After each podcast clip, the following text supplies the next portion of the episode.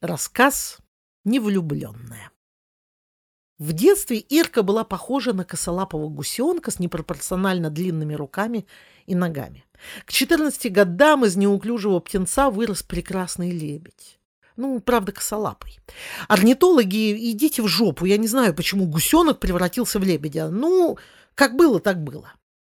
В дворовой компании нас было десять пять мальчишек и столько же девчонок. Мы искали заброшенные сокровища в гаражах, выслеживали сексуального маньяка у городских бань, лазили по крышам в поисках инопланетян, изучали соседский овраг на случай наступления немцев.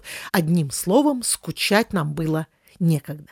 Мир изменился, когда в размеренное дворовое детство, как белый теплоход в пристань, врезался старший брат одного из пацанов. Он был красив, как бог. Высокий блондин с ярко-голубыми глазами и фигурой Аполлона. А еще он был умным и веселым. Вся женская половина сикнула. Все, кроме меня.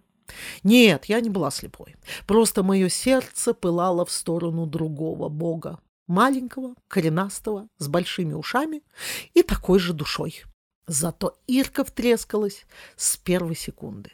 Решив брать нахрапом, ну, не знаю, храпят ли лебеди, на тусовку влюбленная явилась на высоченных шпильках и в короне с бриллиантами. Как она не переломала ноги, идя по нашим дорогам, у меня до сих пор остается загадкой. На блеск драгоценности Саня, а именно так звали нового Аполлона, смеясь, отреагировал восхищением и на всякий случай уточнил, настоящие ли камни и нужно ли сопроводить алмазный фон до дому, чтоб не обокрали. Ирка манерно закатывала глаза, заламывала руки и хихикала не в попад. Мне ж было не до короны. Я занималась рассматриванием своего принца. Однажды я заметила, что Саня ведет себя как-то не так. Садится рядом, спрашивает мое мнение, смотрит томным взглядом, а меня все это бесило. Это отвлекало от созерцания солнца, пробивающегося сквозь уши моей любви. К моему ужасу через пару дней это заметили все, в том числе и Ирка. Она стала переодеваться по три раза на дню, ела помаду тоннами и пила духи, чтобы благоухание разливалось по всей округе. Но все было тщетно. Саня окончательно и бесповоротно залип на мне. Вечером я была вызвана подругой в соседний подъезд на дуэль. В визге слова разобрать было сложно, но смысл диалога был примерно следующим.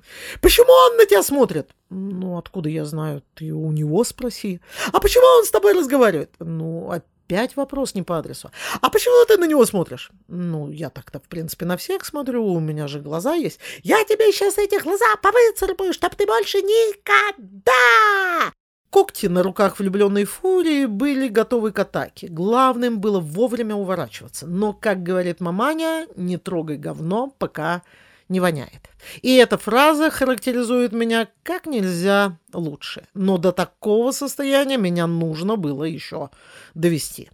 Я была крупнее любого лебедя, поэтому придавить весом машущую крыльями истеричку для меня не составило никакого труда. Когда птица обмякла, я прошипела. До этого он мне нахрен не нужен был, а теперь ты его из принципа не получишь и вышла из подъезда. По дороге домой я поняла, что мне удивительно спокойно. Только одна мысль не давала покоя. Когда женщина безответно влюблена, то от обиды, а чаще от бессилия, начинает искать виноватых вокруг и срывать злость на первых, кто попадается под руку. А что было дальше?